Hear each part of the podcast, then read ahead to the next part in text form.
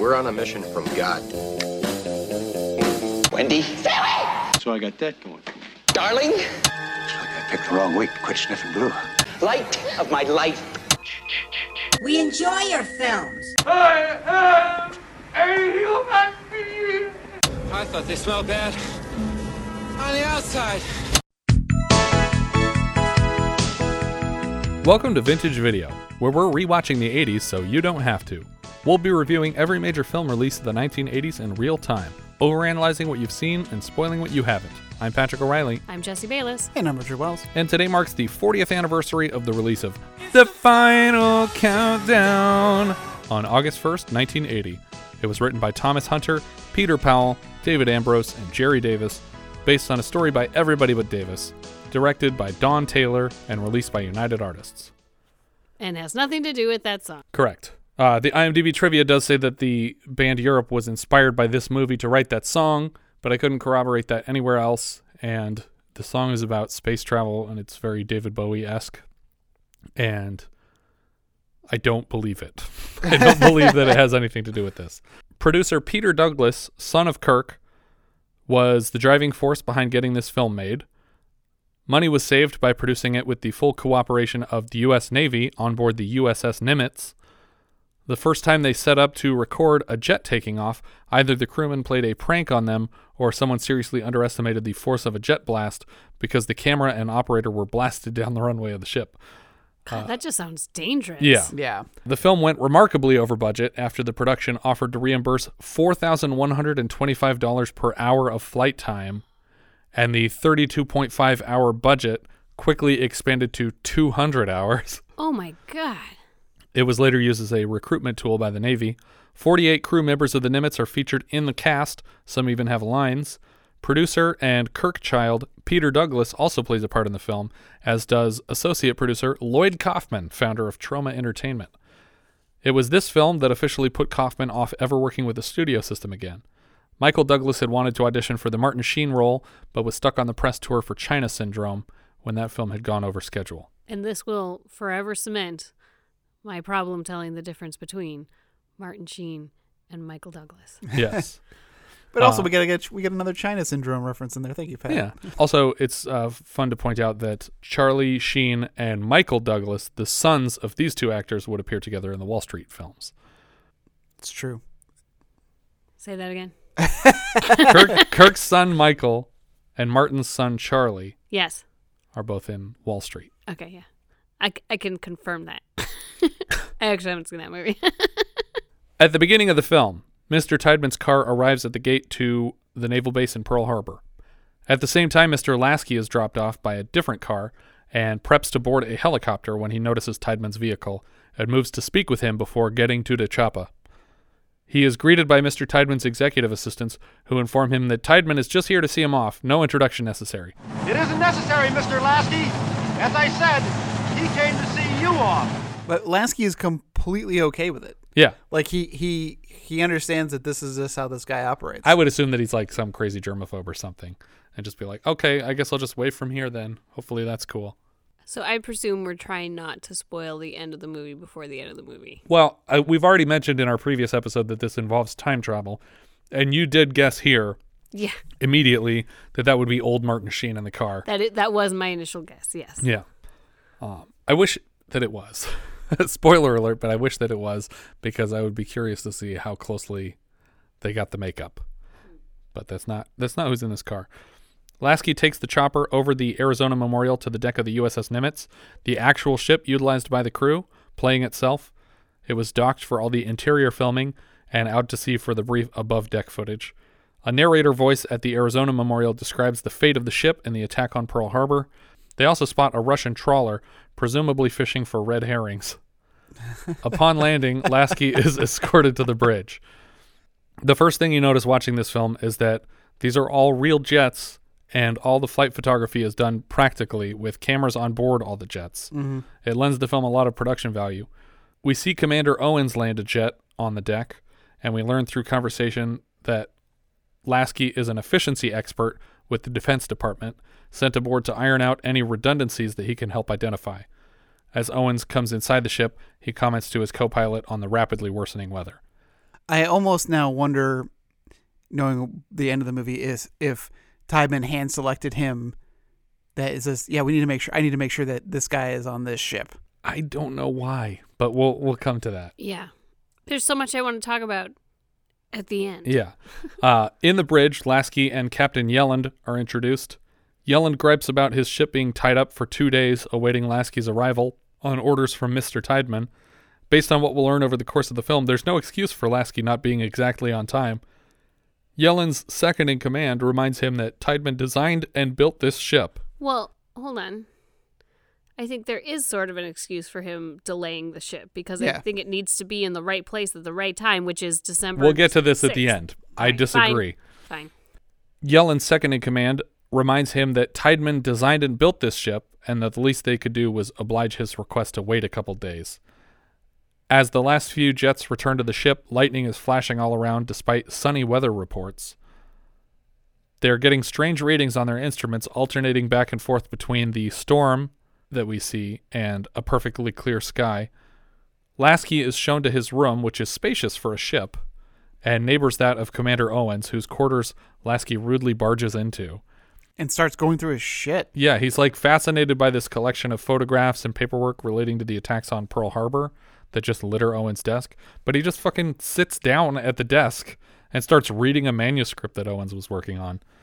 Of course, Owens catches him, and Lasky doesn't really apologize as much as he just says, "Oh, forgive me." And instead of expressing any regret or remorse, he tells Owens what a great manuscript he's written and then tells him who he is and why he's aboard. Owens is part of the Carrier Air Group, and as such, his helmet reads C A G, and he is referred to as such on the bridge. So when he enters, someone on the bridge says, "Boss, C A G's here." "Boss, C A G's here." But it sounds exactly like, "Boss, C A G's here." A meteorologist marches into the bridge, and despite his name tag saying John Arthur or something like that, he's being referred to as Black Cloud by everyone because of his Native American descent. Yellen blames him for the weather. "Ah, Black Cloud, you've been doing unauthorized rain dances again, huh?" As Black Cloud describes the alternating nature of the readings, we see a portal open up at sea level ahead of the ship.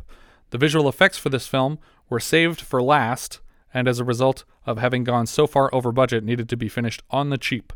Maurice Binder, or Binder, was brought in, and basically worked by compositing colored conical lasers mm-hmm. in smoke over the footage of the ship at sea, or in some cases, a clear miniature of the ship, and that's basically all there is to this effect. Yeah. Uh, it looks pretty cheap. It looks pretty cheap for someone who's like a master of the of the uh, visual effect. Yeah. Uh, Maurice Binder, if you're not familiar, is the guy who does all the opening title sequences for the James Bond movies, or did up to a point. Yeah.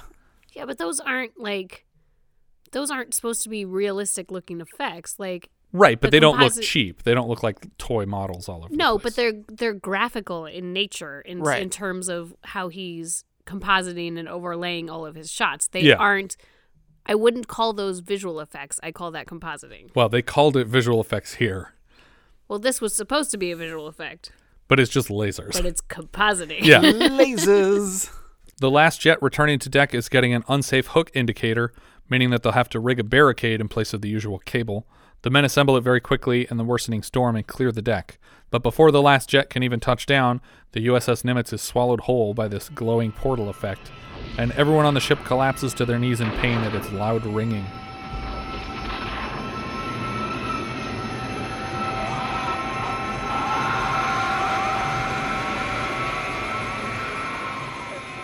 Glass is shattering, instrument panels are erupting in sparks. Kirk is going apeshit on the bridge. uh, but then it's suddenly over. A clear day, and everyone just recovers immediately. Uh, the last jet, presumably having also passed through the portal, appears and touches down on the deck and is wrapped safely in the barricade. But the pilot is unconscious when they yeah, get him. Yeah, I was like, like did, it, who landed this plane? I was like, is he dead? Because Owens looks over his body and is like very distraught. Yeah. And they take the body away, but he's still like looking deadpan at the ground. And like, we never look at, we never see this guy again for yeah. the rest of the movie. We don't even mention him. I don't know if he's unconscious because he pulled so many G's stopping, or if it's from the effects of the portal. Yeah. Uh, my, my, so I watched this with my father, and uh, when this whole sequence was going on, the portal sequence, he's like, this movie could have done without this. That would have been great if this was just about them going out to sea for a couple of days and came back. There was no portal or time travel involved. No, I think I think it was more so just like this effect and everyone yeah. like like Star Trek style, like yeah. I'm being affected by some kind of beam. Is this good, director? A crew member calls up to the bridge from the radio room to announce that they're having communications issues. They can't send or receive signals except for some old obsolete radio frequencies. The crew member announcing the problem is associate producer Lloyd Kaufman. Yellen checks with the radar crew and the map is blank. Even the Russian trawler is gone. Yellen orders Owens to have a crusader do a photo run over Pearl Harbor. Unclear why he would request this, unless he had a sneaking suspicion that they were suddenly transported back in time almost forty years. Well, they he he has a suspicion that there was an attack. Yeah. And, and I think he maybe he thinks that the the portal travel noise light thing was some kind of result of a Oh, like a radiation a, from like yeah, some kind of new atomic bomb, or maybe even a like a GoldenEye type atmospheric detonation. Hmm. We're getting occasional hints that the crew is getting restless in the absence of a solid explanation for these disturbances. Yellen speaks to all the senior officers and admits that he has no idea what's going on, but he won't rule out the possibility of war and specifically a nuclear attack that would explain why their communications are going unrecognized. It's weird to think that nineteen eighty to nineteen forty-one is less of a time jump than from now to when this movie premiered. They put on the radio during this meeting and they're picking up old Jack Benny episodes. In response to the mission, they set about arming all the jets, never clearly explaining to the crew why they're loading all these jets with, with armaments. A few jets take off on a recon mission and we cut to Senator Chapman pouring drinks on the back of his yacht, the Gatsby. They are listening to a radio address from President F D R, and Chapman is upset that F D R is asking America to trust our enemies because he doesn't trust Japan and he thinks they're going to attack. And he's been asking for troops to back him up in, in the Pearl Harbor region because he thinks that's that would be a point of attack. His more than secretary but less than lover, Laurel, arrives with the part of a speech that will propose Chapman be awarded a place in Roosevelt's cabinet with a long-term plan of a shot at the V P nomination for F D R's next, and as we know, last term as president. Chapman follows her back into the yacht alone to congratulate her on a great speech, and she asks if he told the other man on board that they were sleeping together. At first, this makes it sound like they are, until yeah. he answers weirdly, I wish I was, which is like, okay, that's too forward, that's strange. Also, you're married. Yeah, which I think is just a ham-fisted way of letting us know that they are not, in fact, sleeping together. Uh, suddenly, Laurel's dog Charlie starts barking just before two jets scream overhead inappropriately low over the yacht. Uh, despite their speed, Chapman is somehow able to identify U S markings, but not the model of the jet. Uh, we get a quick mid-air refueling sequence, I think just because they got footage of it. Yeah, the, I think a lot of this was, what can we show? Yeah. Like, what, what can you guys do for us, Navy? It's like, we can... refuel midair. Okay, let's do that. Cool. We can we can land a plane in the nets on the thing. On the that's that's a really expensive thing to do, and apparently, uh, and again, I couldn't corroborate this elsewhere, but that was not planned. They were actually having oh, really? difficulties with the tow cable, and they were like, "We're going to have this guy come in and hit a barricade. Do you want to get some footage?" And then they wrote dialogue around it so that they could show it in the movie. Makes huh. sense. But this is just that, that makes sense. But like the refueling thing, to me, it was completely unnecessary, and if yeah. you're over budget, let's just cut some of these shots. They were they were over budget after all the aerial photography. Oh, okay. I wouldn't have started with that. Yeah, it I looks agree. great though. It I does. Mean, the, Everything all the, looks all the amazing. Footage looks really oh, amazing. Oh yeah, yeah, yeah, yeah, for sure. I mean, I was I was totally into the movie because this looked so incredibly authentic, and and I loved. I mean, aside from the t- time portal, because yeah. everybody knows time portals don't look like that. Yeah. Everything else well, now great. we do. In nineteen eighty, they didn't know what time portals looked like. Yeah, now now we know that they open up in a perfect square around a phone booth. Yeah. And the phone booth just goes into it. Yeah, we learned that in the early nineties. Um, But, uh, yeah, I, I feel like if you gave me all the ingredients to this movie and you said, we have two options. We could make a documentary about the U S S Nimitz, and we could have Kirk Douglas narrate it and Martin Sheen give, like, a tour. Or we could make a time travel movie. I also would have chosen poorly and made a shitty time travel movie. But what they should have done is just made a documentary about how this... No, no, no, no. Honestly, I was totally one hundred percent in with the premise of this movie mm-hmm. and how it was going and how it was being shot. They just, about mid-movie... Gave up. T- they took a wrong turn. There were so many cool options. It's a time travel movie. You have so many cool options. And they took the least interesting path. Yeah. They took the path less traveled by. And that has made all the difference. They took the path of least budget. Yeah. But while going ridiculously over budget. Yeah. A crew member from the bridge heads below deck to speak with some of the men outside the inner circle about how worried they seem on the bridge. The man bears a striking resemblance to Kirk Douglas, and his shirt identifies him as Douglas, and he is played by producer and Kirk kid Peter Douglas. He tries to convince fellow crewmen that we are officially at war, but it's not official until it's declared, I think. Yellen shows Lasky the picture that the Crusader took of Pearl Harbor, and Lasky tells him to get Owens to bring some photos from his room to compare. I'm guessing that this Crusader had a forty-year-old camera on board. Yeah. Because it's this grainy, shitty black and white picture of Pearl Harbor from above, and it's like, what? Why isn't this in color? Why doesn't this look nicer? But not only is it the same quality of the picture that Owens brings up, it's literally the same photograph. Yeah. Meaning it was taken from the same angle somehow in nineteen forty? Well, I... Or forty-one? It was my assumption that this photograph somehow was still in the possession... That is exactly what I thought. Of, I of a character? That thi- but, that this becomes that photograph that is in his So they just had a, an old camera on that jet, and he smuggled that photo off the ship. But just that photo. Yes. Okay. Interesting. That's the only way to explain it. Yeah. Because they make such a point of saying, it's the same photograph. Yeah, it's weird that historians weren't like, that's weird. What would have taken this picture from this angle that day? Like, we didn't have any planes in the air. That's strange. But, yeah, so that happened. The recon jets radio back that they've spotted two Japanese Zeros in pristine condition. Somehow the Japanese planes have not seen them, but I'm pretty sure that these jets can't even fly slow enough not to just blow past the Japanese planes. I asked my father the same question. Um, not that he is a expert, but he was in the Navy. Yeah. Um, he says that these planes do have to land on runways, and you know they can't they can't land going five hundred miles an hour.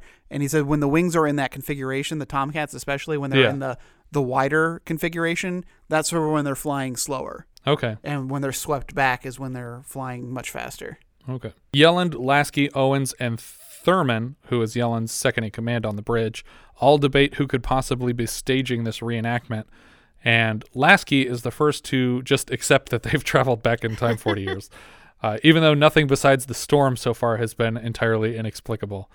And he says, but all of us know that movement through time is possible. Einstein proved. I'm not sure that ever did happen. Yeah. I mean, yes, movement through time is possible. We are forward. We're doing it right now. Yeah. Uh, even if he did suggest it, he definitely never proved it. I feel like that would be a bigger headline if it was like, Einstein proves time travel possible. Oh, great. That's wonderful. If he did prove it, then we should go ask him if he ever proved it.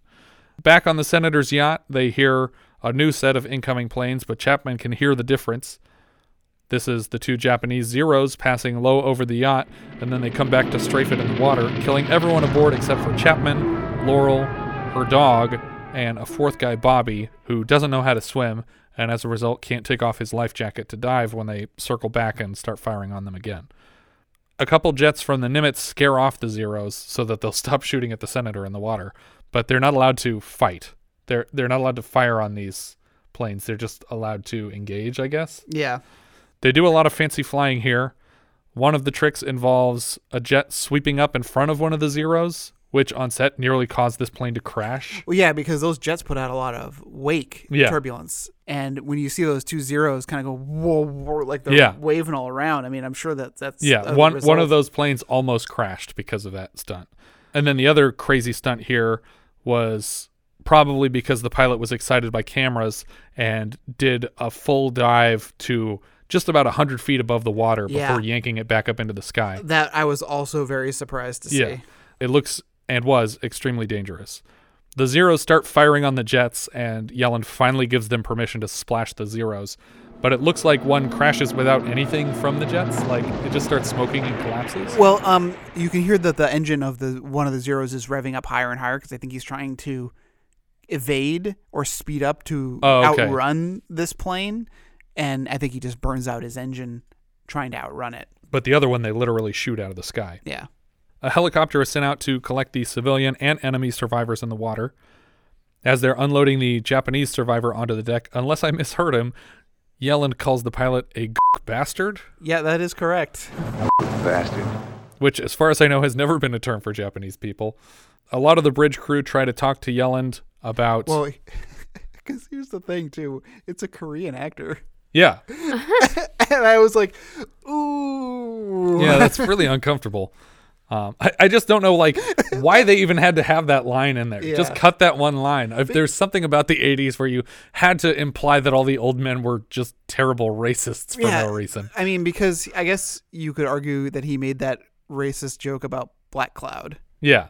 Um, but you also, like, maybe there's, like, a certain... You know, th- this movie is for people that that approve yeah, yeah. of the military. And so there has to be these little lines like for th- those people in the audience to go, yeah. Yeah. Like that was definitely like a, a moment that you had to be in theater f- to appreciate properly. A lot of people on the bridge crew try to talk to Yellen about attacking the Japanese fleet. But as he points out, the Japanese haven't attacked the mainland yet. So there's not a war yet. They would be starting a war with Japan if he did that. But he does admit that it's the Navy's job to defend America and then from there to take orders from the commander-in-chief, who Lasky reminds him is now Franklin Delano Roosevelt, and he looks very displeased. An interpreter sits with the Japanese pilot, and Senator Chapman is the co-chairman of the Senate Defense Committee and demands to see the captain at once. As much as it feels like he isn't the authority because he's from the forties and he doesn't know what's going on, he is the official authority here in this time period. Yeah, he is the senator. He, like a senator is, it's a high-ranking position. Yeah. And the military serves. But they're treating him like, oh, he doesn't know what he's talking about. Yeah. He doesn't understand our ship. And it's like, that doesn't matter, though.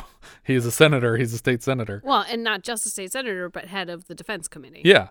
Back in his cabin, Lasky feels like intruding on Owen's quarters again and just wanders in and grabs a handful of papers off his desk. Owens realizes quickly that they're missing and finds Lasky reading a passage written by Owens out loud. And it tells the story of Senator Chapman's historical disappearance, likely at the hands of these Japanese scouting planes, and explains that had he survived, he would likely have gone on to be F D R's vice president for his last term, inheriting the presidency upon Roosevelt's death. This senator's not based on a real person. Correct. It's fictional made up for the movie. Lasky acts like this is a big gotcha that Owens has heard of Chapman, but I don't feel like it is. It means nothing. Yeah. Lasky is led to speak with Chapman, but as they're opening the door, the dog gets out of the room and distracts everyone, while the Japanese prisoner, who isn't restrained in any way, grabs an automatic weapon from a nearby sailor and kills two of the crewmen right there. The P O W starts to make demands in Japanese, and so they move to get the translator on the phone as quickly as they can. I don't know why the translator wasn't just there the whole time. As long as you have the prisoner in custody, keep the translator near him. Yeah. After some disagreements, the P O W gets his hands on a gun and holds it to Laurel's head, demanding to speak with his fleet. Lasky suggests just telling the soldier the truth about what's going on. Owens, being the expert on the history of the attack on Pearl Harbor, is able to recite from memory the names of all the fleets that Japan sent to America. He knows all their code words. He knows everything. And the P O W is completely dumbfounded by this. Another crew member takes this opportunity to shoot at the Japanese soldier, who returns fire and kills a third crewman before just getting shot to pieces on the floor. Chapman is finally brought to the captain and asks if he's informed Pearl Harbor Command. He says, no, I haven't. And he's like, well, why the hell not? Chapman is granted access to the radio room to call himself, but the non-existent U S S Nimitz and Captain Yellen cause them to laugh off the warning and recommend that they not try to prank the U S military mm-hmm. because it's a felony. So I feel like, obviously, his approach of having the guy who has no idea what's going on be the one to call and try to warn them obviously wasn't going to work. But why did he not just try to relay the danger in some other way across the radio? Like, even if you didn't identify yourself as, an, as a ship that right. doesn't exist or a crew that doesn't exist, just say, hey, there is a bunch of ships in these coordinates and leave it at that. And then they would just be like, well, this could be a, a trick, or it could be a scam, or it could be real. Let's just go send some scouts out yeah. and find out. Yeah. Like, he could even have said, this is Senator Chapman. My pleasure craft, which is... Was regist- just attacked by two Japanese yeah, planes. Yeah, which is registered Honolulu. It says it on the boat. Yeah. And I'm sure they would know... I'm sure the military knows that a senator is in the area. Yeah. Um, he could say, we just saw two Japanese Zeros get, you know... You doesn't have to say. You just say they got shot down or they shot at them. He could say they blew up my they yacht, up my which yacht, they did. And I'm the borrowing whole... a radio. Yeah. Go check this out. We saw we saw a crew at X coordinates, yeah. you know, coming this that's, way from Japan. That's literally the reason the plane circled back and blew up the yacht, was because he saw the planes and would radio right. back to right. Pearl Harbor. But uh, Chapman asks what Lasky's doing here. And for the first time, I'm wondering the same thing plot-wise. uh, his character has not been super necessary thus far and will not become more necessary as we move forward. I wonder if he was just added for a potential Michael Douglas role, and then when that suddenly fell apart, Martin Sheen just got thrown in at the last second because people couldn't tell the difference between the two of them. Yeah. He introduces himself as an employee of the Department of Defe- uh, Navy Department because at the time, what is now the Defense Department was separated into the War Department and Navy Department. They spent because they didn't have a defense department. It was the Department of War. And then the Navy was added on to it later. And so there was a Department of Navy. And then they were like, well, these are both kind of war. Let's call well, it the Department of Defense. Yeah, I was just saying, like, I don't understand the distinction between the Navy and war. Well, the Navy was not as much the offensive at the time. It was a defensive. Okay, so yeah. they were basically... stripping out offense and defense, but right. then they realized, okay, we should. Then they were like, let's just pretend really everything's defense. Yeah, the best defense is a good Navy. The best uh, offense is one that we pretend is only defense. Yeah, yeah, and I don't believe that there was even an Air Force. There was the Army Air Corps yeah. and the Navy had planes, but there was no Air Force official. And now the Air Force is called the Department of Health and Human Services. No, that's not true. No, we have Space Force. Space oh, Force. Space Force. From Navarone. What? What? Space Force ten? Yeah, there you go. You got it. They spend so much time trying to needlessly confuse the senator that he gets very paranoid around them.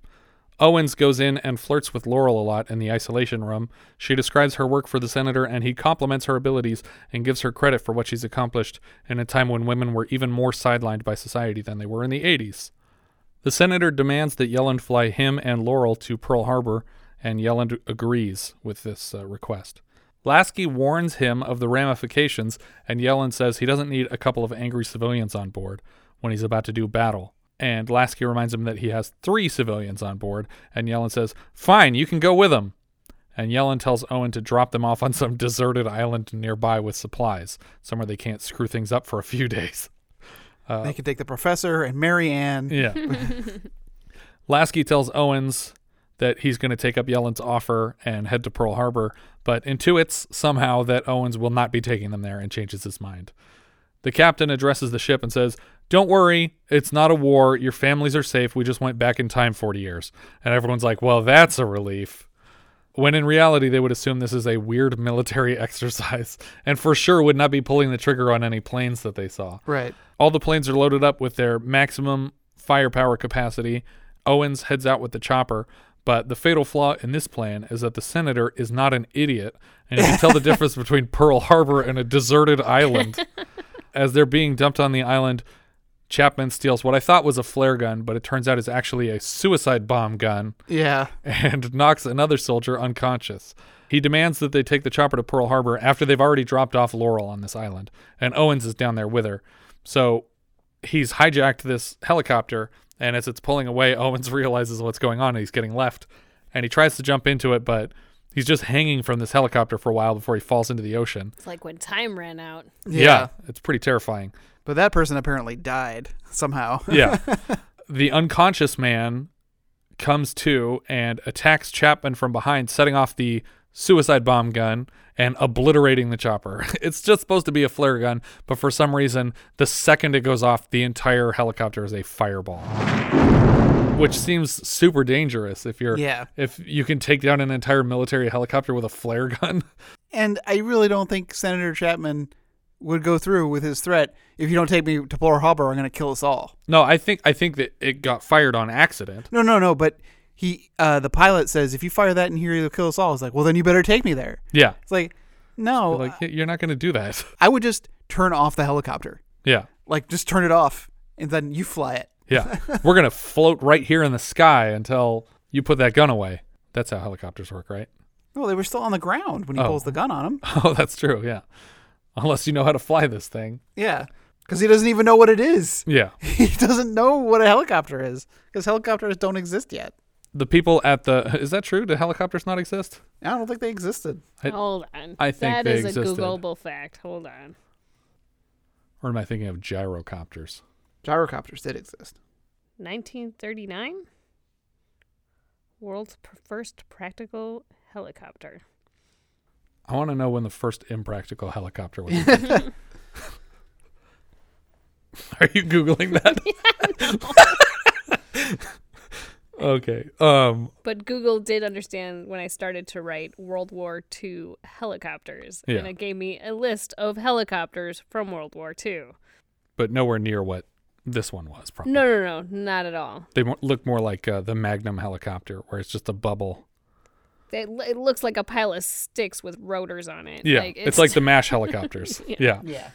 But helicopters like this certainly did not exist, yeah. Which is why the whole time that they're in isolation on the Nimitz, he's like, what the hell was that thing that picked us up out of the water? Like, how did that work?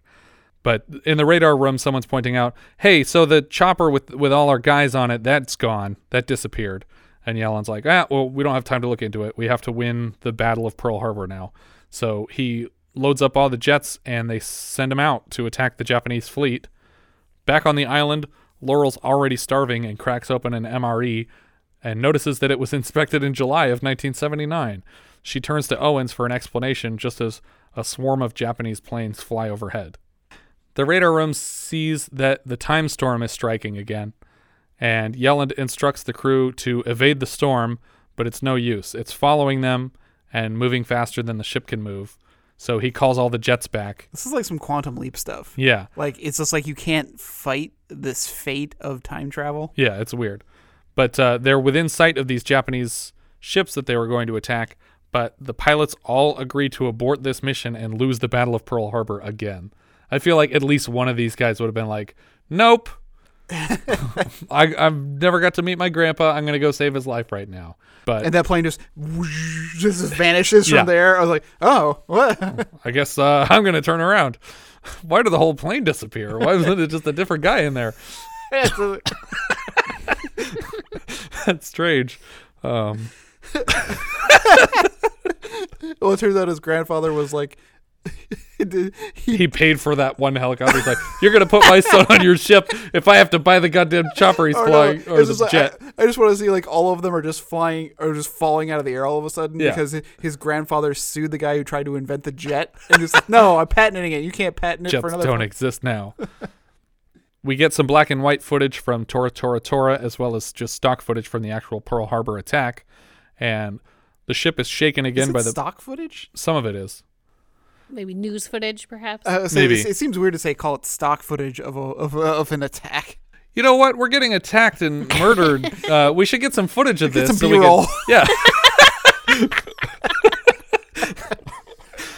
yeah. yeah. Uh, that's what they called it on IMDb, so I'm calling it stock footage.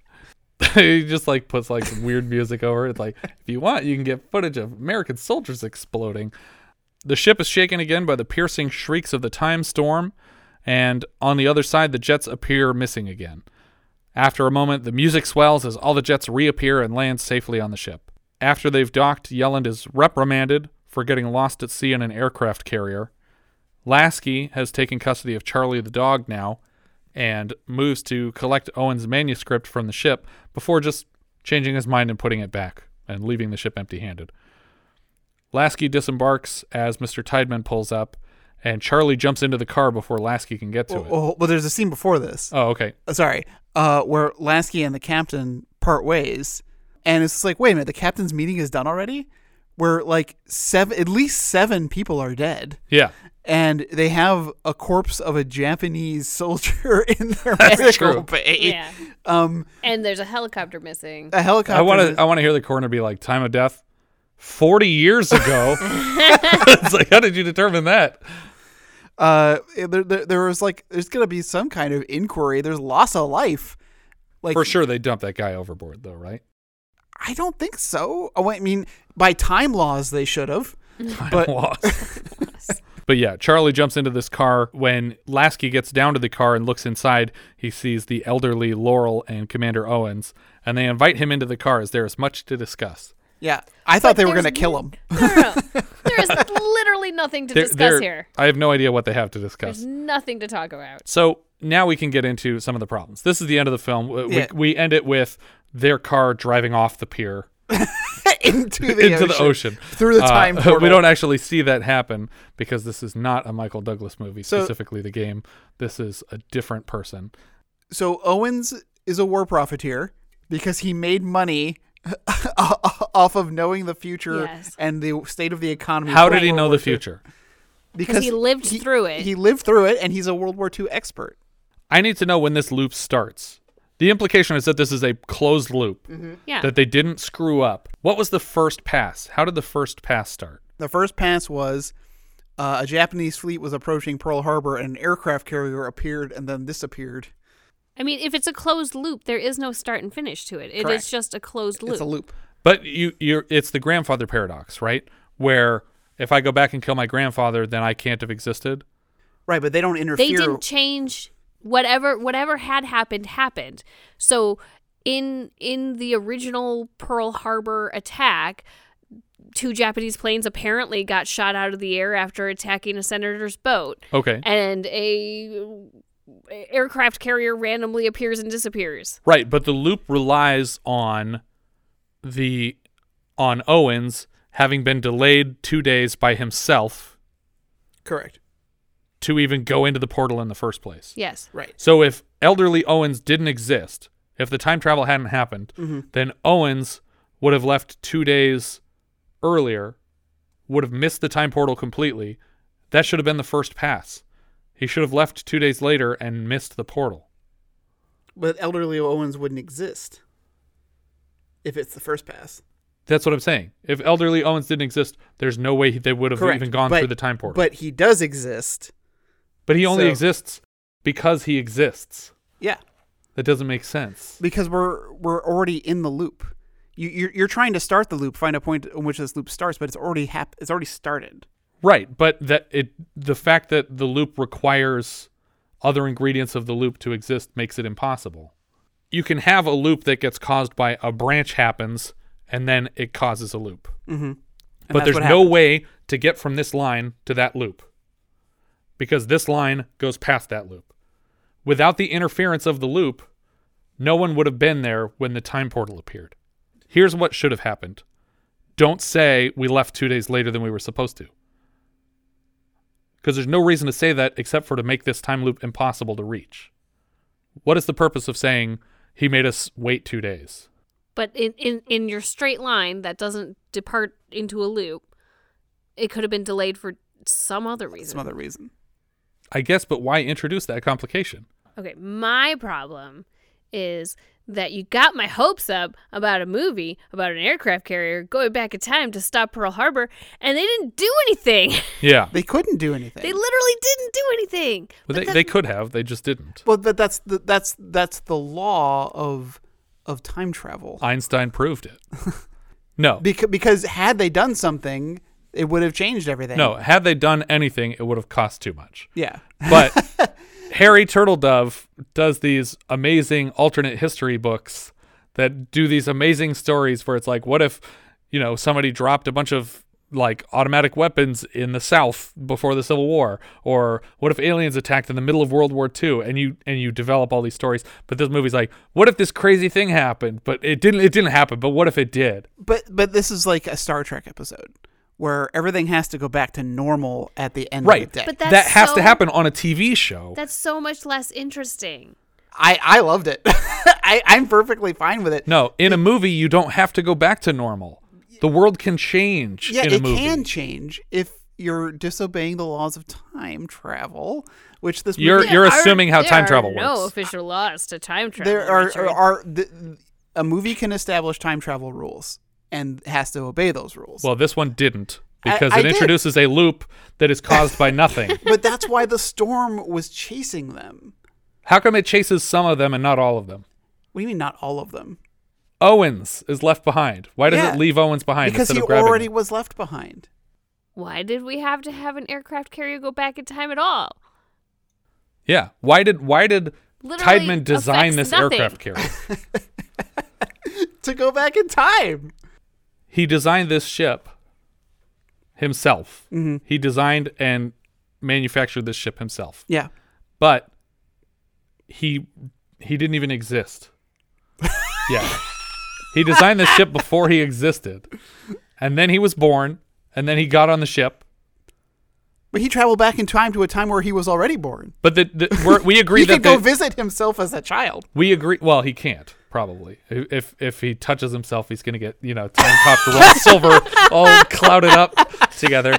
But my point is, this is not a man-made time travel scenario. Correct. This is a naturally occurring time travel storm. Yeah, and, and, and because of that, it, it has to correct... T- the, the, the laws of time travel have to correct themselves. If you're going to have a time travel storm that sends people back to December sixth of nineteen forty-one, it has to be man-made. It can't just be a, oh, that's just where it spits them out. Because that doesn't, like, that's too significant of a place and time for it to have just been like, oh, just by coincidence, it's the day before Pearl Harbor, a date which will live in infamy. Yeah. It was a coincidence. Yeah. Just a weird coincidence. It's a weird coincidence. No, that, it shouldn't have been a coincidence. Setup. The point should have been that this ship was designed to travel back in time. I, I agree. That should have been the point, but that wasn't the point. The point was that it's just a bizarre coincidence. It's a bizarre and coincidence. And also, this could never have happened because it required the person who we left behind to have been left behind over and over in infinity. Correct. Which is not possible. Right. Okay. But it did. It happened. It didn't happen. You watched it happen. This is not a documentary, Richard. It did not happen. It's happening in real time. I, I like this movie less now that we've discussed it. Because it is a paradox that... I agree. It is It is a paradox. But they could have cleared it up by just not saying the two days thing. They could have just been like, oh, okay, you're here, we're ready to go. And then it's like, that ship always hit the time portal. That guy always got sent back in time. And then he sent that guy because he really wanted his dog back. Mm-hmm. I don't know why he sent Martin Sheen. Mm-hmm. But that's the other thing. Martin Sheen's character is pointless. Oh, I agree. Movie. He does nothing. He, he, There's he, no reason it couldn't have just been Owens the whole time. I, I think the only reason he's there is because they need, for, for the story, right? Is that they need someone who doesn't follow orders to countermand or to speak up against the captain. But it never serves a purpose. That no, he it never, up. it never serves a purpose. And, and he, no, this isn't his field. If they, if they brought a physicist on board yeah. or a nuclear engineer. Yeah. If this like was like Ian like, Malcolm right. explaining yeah. how things work. Yeah, exactly. But no, he's, he's an efficiency expert. He's not a chaotician.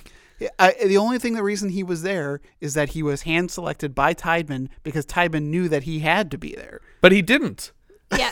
If he wasn't there, if he wasn't on the ship, everything would have happened exactly as it did. Yeah, story-wise, I think it would have been fine, except you would have had to have Owens make the revelations to just be like, look, all this stuff is too familiar to me. Mm. I as a science we- fiction writer in my spare time. Like, just make the manuscript be an alternate history story that he's been writing, and this is his chance to act it out, but then he shows some restraint, and he doesn't, like, move forward with the attack on the ships.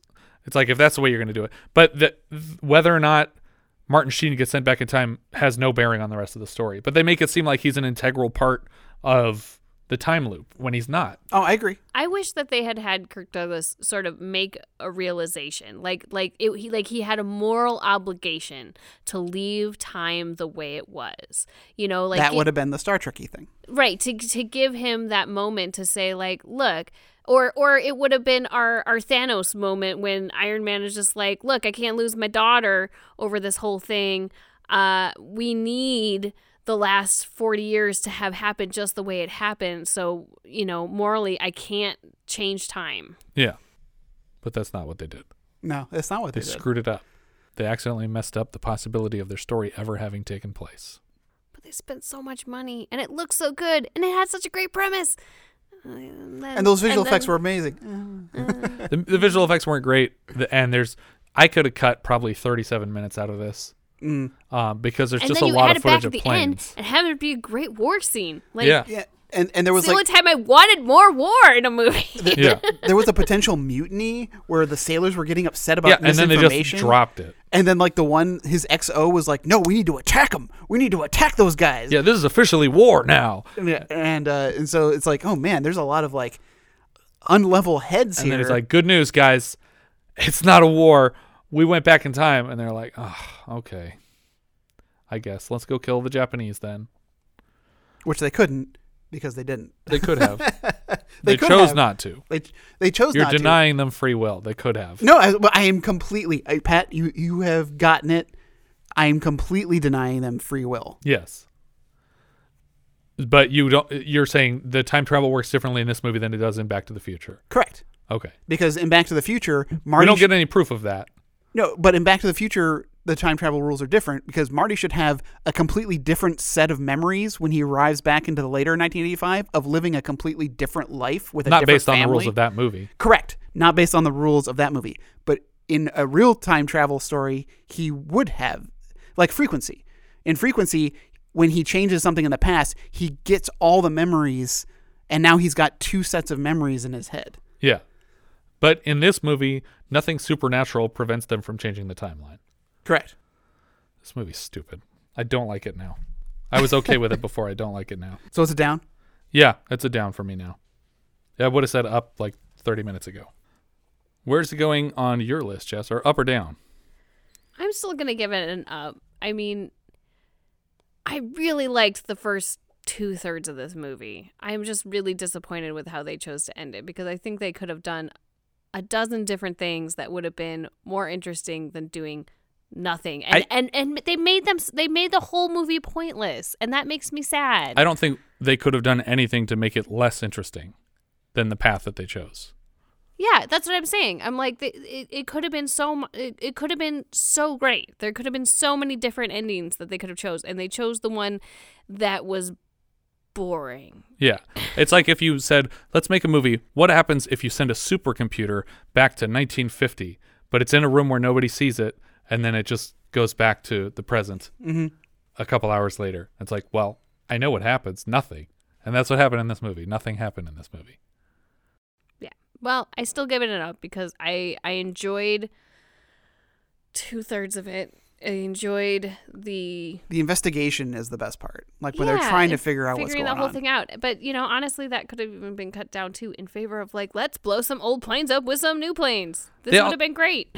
I, I feel like even in the investigation stuff, they flub because there's no part of what they're doing that proves that it's nineteen forty-one.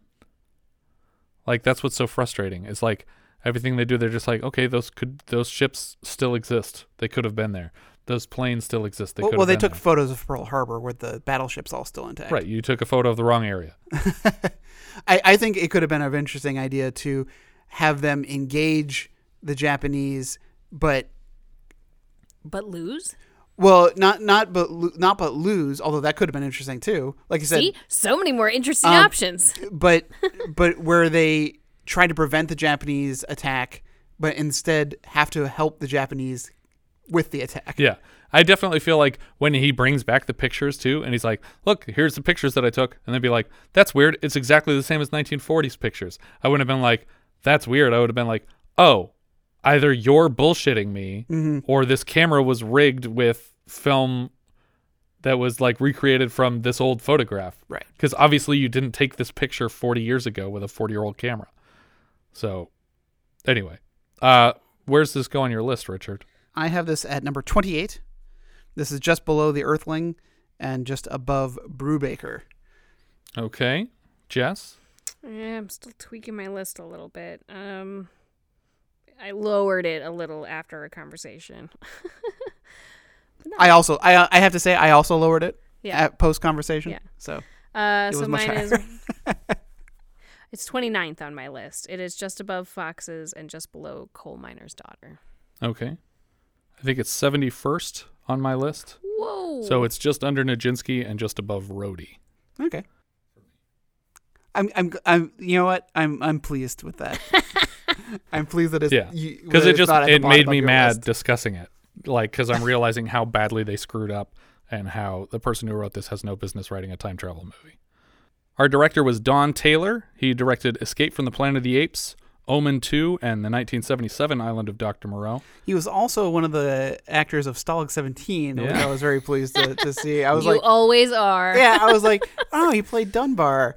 Oh, you knew who he was this time. Yeah. Unlike the last two times you knew somebody from Stalag. Yeah, yeah. This was, this time this time I know, because he's the, the, the central character who was captured and then goes missing in the camp, and the, the Germans want to know where he where they've been hiding him, because they're trying to the, the camp is trying to smuggle him and escape him out. I still have not gotten around to seeing that one, but I should. The story slash writing credit was for Thomas Hunter. Before this, he wrote the screenplay for The Human Factor, not the MacGyver episode. Uh, mostly acting credits. He was in his own script, The Human Factor, as well as something called X three twelve Flight to Hell, which sounded neat. The another one of the story and uh, screenplay writers was Peter Powell, who was a co-writer on The Human Factor, not the MacGyver episode. And the third story slash writer credit was for David Ambrose, who also wrote Survivor, Amityville three D under a pseudonym, William Wales, and D A R Y L, which I've never seen. Daryl? Yeah. Oh, yeah. I have a poster for that. I thought you did. Of course you do. And then the person who was just a writer and was not actually given a story credit was Jerry Davis, who was a story editor on the Doctor Who series and created the Cybermen, who have appeared in many iterations of the show, all of which grant him story credits. Kirk Douglas was Captain Matthew Yelland. He's Spartacus, Van Gogh, twenty thousand Leagues Under the Sea. We had him earlier this year for Saturn three and Home Movies. Martin Sheen was Warren Lasky. He's in Badlands, Apocalypse Now, uh, probably best known as the President on the West Wing, President Bartlett. During his time on the West Wing, he was often introduced at speaking engagements as the acting President of the United States, which I always thought was funny. He is the father of actors Charlie Sheen, Emilio, Renee, and Ramon Estevez. Catherine Ross was Laurel Scott. She was Miss Robinson, not Missus Miss Robinson in The Graduate. She was Etta Place in Butch Cassidy and the Sundance Kid. She's Joanna Eberhart in The Stepford Wives, Doctor Lillian Thurman in Donnie Darko, and she's the wife of Sam Elliott. James Farentino was Commander Richard Owens and Mister Tideman. He was Captain Jensen in Bulletproof, which is a movie I like with uh, Damon Wayans and Adam Sandler. You mm. ever see that? Um. I uh, is that does that end at the Coliseum, the L A Coliseum? You know, it's been a while since I saw it. Okay. I don't remember. It's possible. He also played Simon Peter in Jesus of Nazareth and Sheriff Dan Gillis in Dead and Buried. Ron O'Neill was Commander Dan Thurman. He was the priest in Superfly and Superfly T N T. He plays Bella in Red Dawn, and he plays Lieutenant Charlie Garber in When a Stranger Calls. Charles Durning was Senator Samuel Chapman. We had him earlier this year as Arnold Arnold in Die Laughing. He'll show up in Scarface as an interrogator, voice only, which is the same credit we mentioned for Dennis Franz in our Dress to Kill review. Moretti in Dog Day Afternoon, Doc Hopper in The Muppet Movie, Pappy O'Daniel in Oh Brother. He also played Santa Claus in Elmo Saves Christmas. And he doesn't play Lebowski. No, he's yeah. not David Huddleston. He wasn't in Gorp. Uh, Victor Mojica was Black Cloud. He played Johnny Firecloud in Johnny Firecloud. He played Mono in Blood In, Blood Out, and Ventura in Don't Answer the Phone earlier this year. I don't remember who Ventura was. I'm guessing one of the cops. Soon-Tek Oh was Zamora. That's the P O W that they have on board. He's the voice of Mulan's father, Fa Zhao. Uh, he's also Hip in Man with the Golden Gun. He plays Sensei in Beverly Hills Ninja, or as I like to call it, Proto Kung Fu Panda. And he's the bad guy Raymond Ling in MacGyver episode Murderer Sky with Tia Carrera. Harold Bergman was a bellman. He plays a reverend in Cocoon and Doctor Irwin in Cocoon two. Not clear if those are the same character. Uh, who knows? Lloyd Kaufman was Lieutenant Commander Lloyd Kaufman. He co-founded Troma Entertainment. At the time of this recording, Kaufman has twenty-five acting credits, ranging from announced to post-production. So currently in the works, he has twenty-five acting credits. and three hundred sixty-four total on his page. Wow. He's best known for the Nukem High movies, the Tromeo and Juliet, and Toxic Avenger for Troma. Peter Douglas played the quartermaster. He's the son of Kirk. He wrote and directed a movie called Tiger Tail, which stars Anne Margaret from our previous episode, and Charles Durning from this one. He also produced some great films like Fletch and some real clunkers like Fletch two. Ted Richard played Tiedman's assistant. He's Roger England in Eyes of a Stranger. He plays Raoul, the hotel manager, in Piranha two, and he also plays a maitre d' in Porky's two. Richard Liberty played Lieutenant Commander Moss. He plays Logan in Day of the Dead. He plays Mister Howard, the man who moves into Joey Freeman's house while he's missing in Flight of the Navigator. Mm. And he plays Commissioner Couch in Porky's two. He's also Artie in The Crazies. And the last credit I have here was Jack McDermott, who plays Wynn. He was a spectator in C- Cocoon two, and he plays Mister Harper in Funhouse next year. Sorry, can you go back and explain uh, Proto Kung Fu Panda? uh, have you ever seen the movie Beverly Hills Ninja? I don't know. I don't okay. remember. Okay, Beverly Hills Ninja is about this fat white guy named Chris Farley who loves to eat food, and he is training to be uh, like samurai warrior, and they find some scroll that says that he's the chosen one, and everyone's mad because he's this big fat guy who just wants to eat food all the time, and then he goes and saves the day. It's just it's exactly that the is, plot of Kung Fu Panda, but live the action. The plot of Kung Fu Panda. Okay, I think we had to watch that. I have not seen that. That it's good. I like familiar. it. I mean, I like almost every Chris Farley movie. There's not really a bad one. But it's crazy because he was going to be in Shrek, too. Yeah. Well, Shrek one, I should say. uh, well, uh, speaking of uh, Chris Farley, I wanted to bring up the cinematographer, Victor Kemper.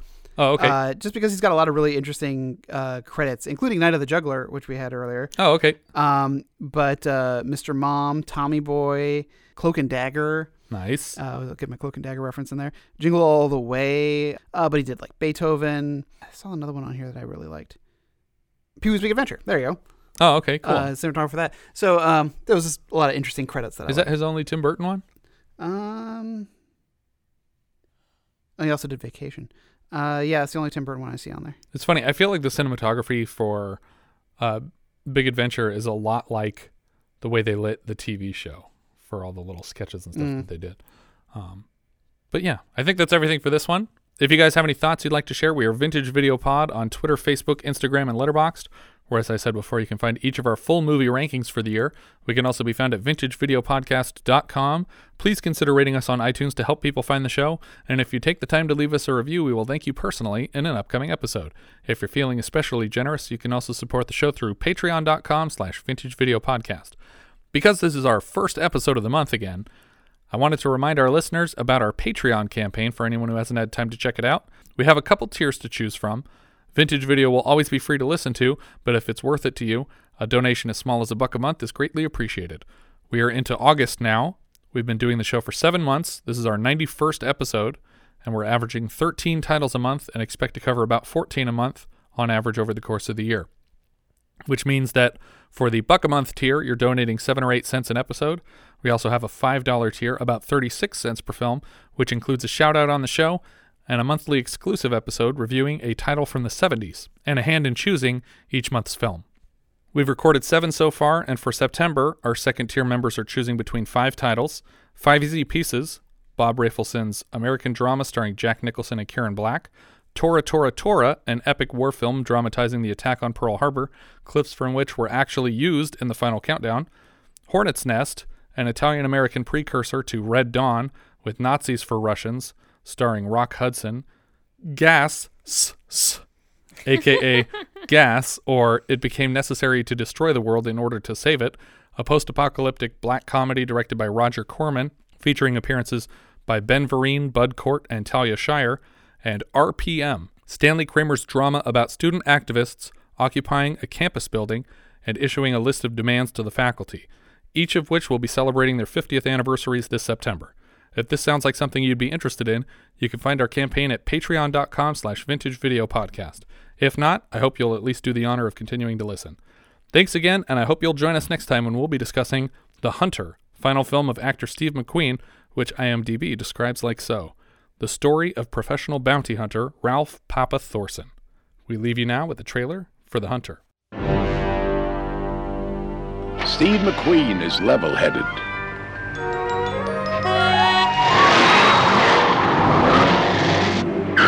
He's eagle-eyed, two-fisted, a tower of strength.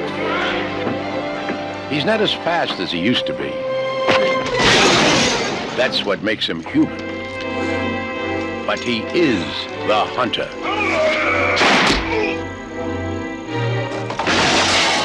And that's what makes him dangerous.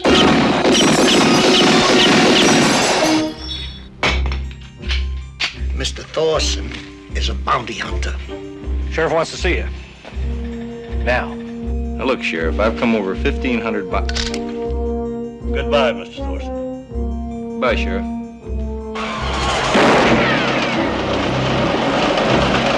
Steve McQueen is the hunter. The true story of Ralph Thorson. A man who's just as soft-hearted as he is hard-headed.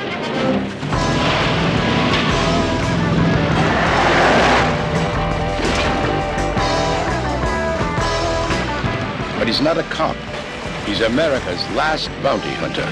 Where'd he come from? The courts have given him the right to go anywhere. They may pursue principal into another state. And use any means. If necessary, may break and enter his home. To bring criminals back to justice. Yeah. Thorson, I'm gonna kill you. But now, someone he went after is coming after him. You remember how to shoot this, right? Yeah. Okay, it's got a full clip. Bang, bang, bang, bang. Okay. Assault, attempted murder, armed robbery. A very bad boy.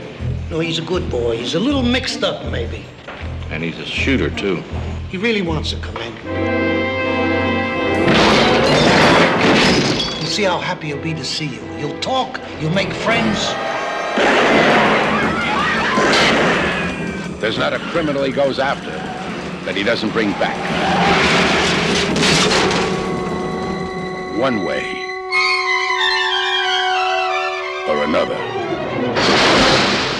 Unless they can get to him first. Steve McQueen is the hunter.